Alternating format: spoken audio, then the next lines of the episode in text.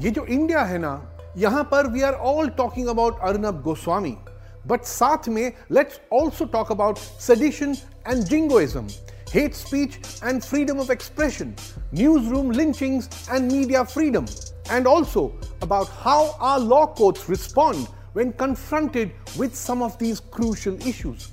But first, listen to this line said by Arnab Goswami in his newsroom soon after he got bail. You have dared to treat journalists and people working in media organizations like terrorists.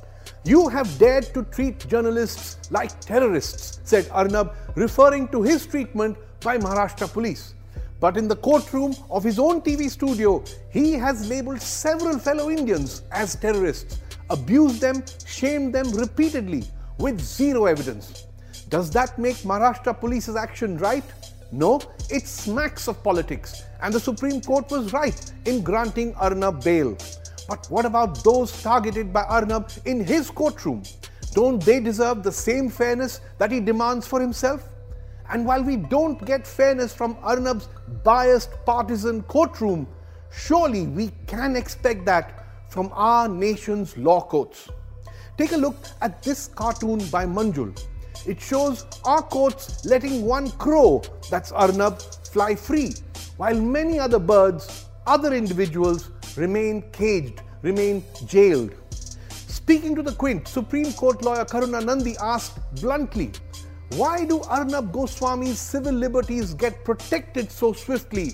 Why does he get a get out of jail free card when he regularly damages the civil liberties of others? Why does Arnab Goswami civil liberties get protected in a swift and robust way? And why does he get a get out of jail free card? When he every night, not every night, but many nights, damages the civil liberties of others. She also asked why our courts were inconsistent when it came to defending civil liberties. Nundy and others have raised the case of Sudha Bhardwaj, human rights activist and Bhima Koregaon case accused. In September 2020, the Supreme Court refused to consider Bhardwaj's interim bail plea, despite the fact that even after two years in jail, she was yet to be charged, evidence against her had never been shared, and all she wanted, since she was diabetic and almost 60, was to be tested for COVID 19. Instead, the Supreme Court told her, You have a bail plea pending in Bombay High Court, go there. But then Arnab Goswami too had a bail plea pending at Alibag Sessions Court. But the Supreme Court heard his plea and granted him bail. Why two different yardsticks? We are forced to ask. While Sudha Bhardwaj stays on in jail, Arnab returns to his newsroom to target who else but Sudha Bhardwaj, whom he routinely abuses as anti national, as a, as a Deshdrohi without a shred of evidence.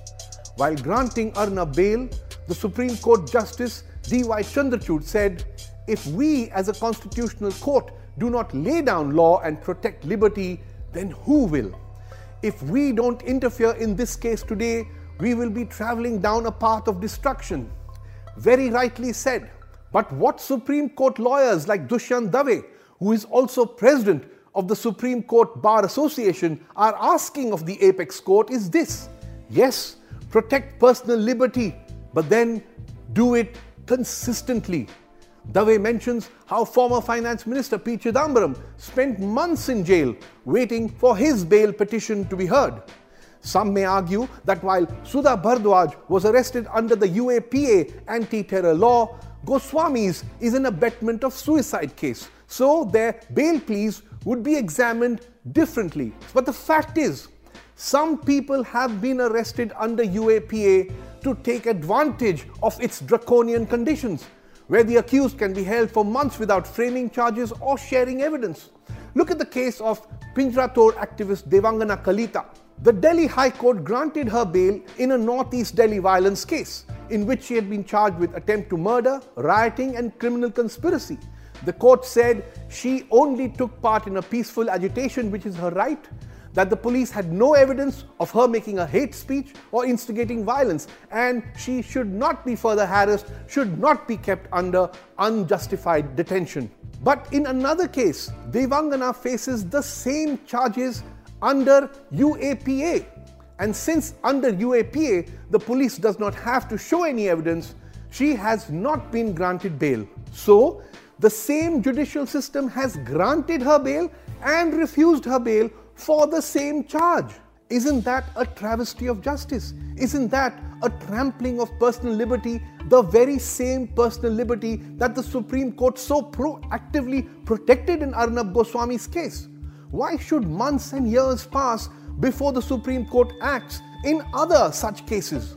In the case of Jammu and Kashmir as well, the Supreme Court has ignored scores of habeas corpus petitions against possible illegal detentions and by their very definition, habeas corpus petitions need to be addressed urgently.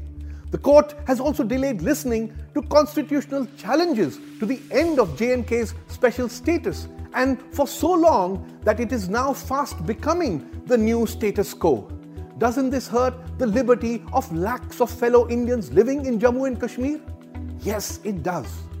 In the more recent case of journalist Siddique Kappan, too, bail seems unlikely. Why? Again, UAPA.